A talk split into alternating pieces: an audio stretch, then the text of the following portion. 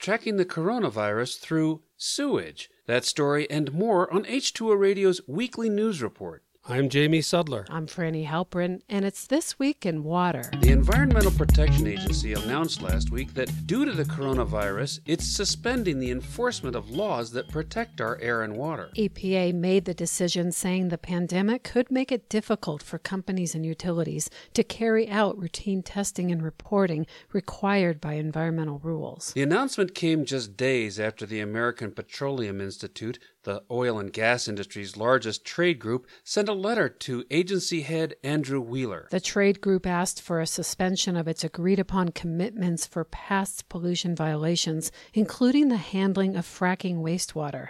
The industry also asked for a relaxation of reporting of greenhouse gas emissions. EPA's pause in enforcement applies not just to the oil and gas industry, but to all businesses and utilities. Gina McCarthy, head of the Natural Resources Defense Council, and administrator of the EPA during the Obama administration, said the move was an open license to pollute. Inside Climate News reports that other EPA officials from the Obama administration said the agency's suspension wasn't necessary because it always had the discretion to waive penalties in cases of hardship.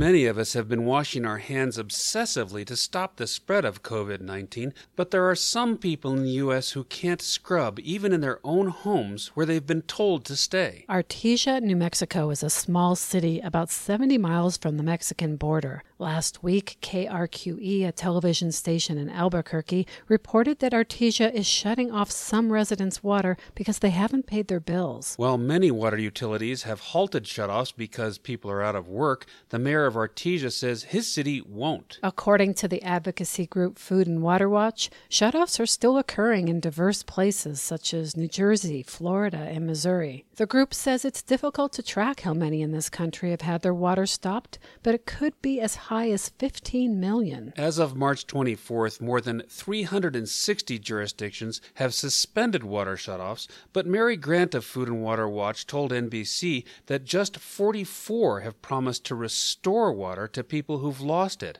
Getting taps turned on is taking too long, especially when days are critical. And after the pandemic passes, those who've had their water restored may be responsible for the full bill and any past due amounts.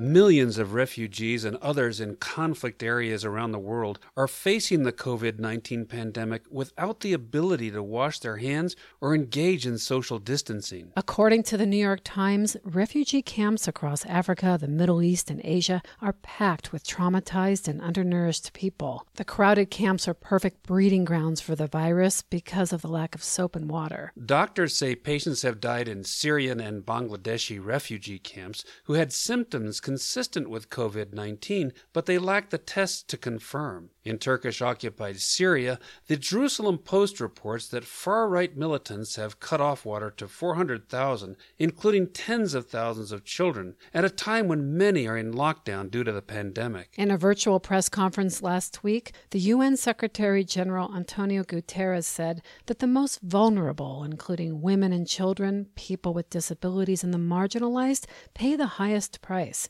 He added that people displaced by violent conflict are doubly vulnerable to COVID 19.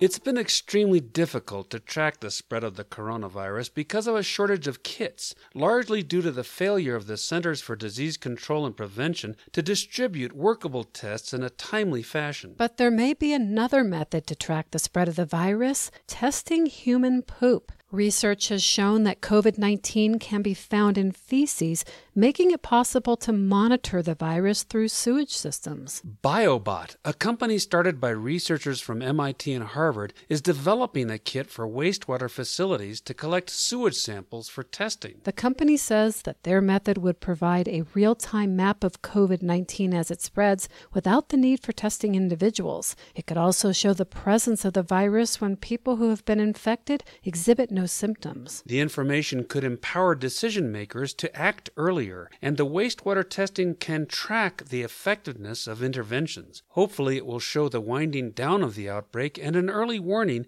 if the virus reemerges.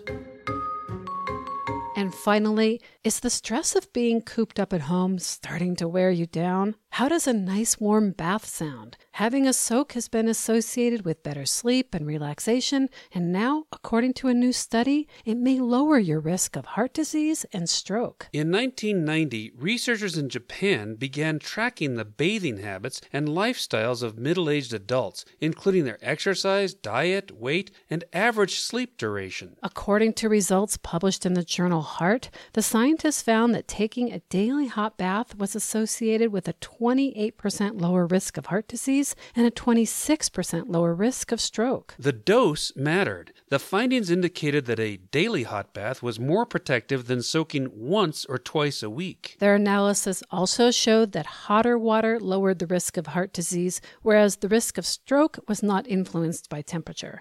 But the report warns not to have the water too hot, which could lead to injury. Researchers told the online news site Healthline that a hot bath lowers blood pressure while upping heart rate, which improves how effectively blood is pumped to organs in the body. That's similar to what happens during aerobic activity. So if a bath doesn't appeal to you, instead go out for a walk.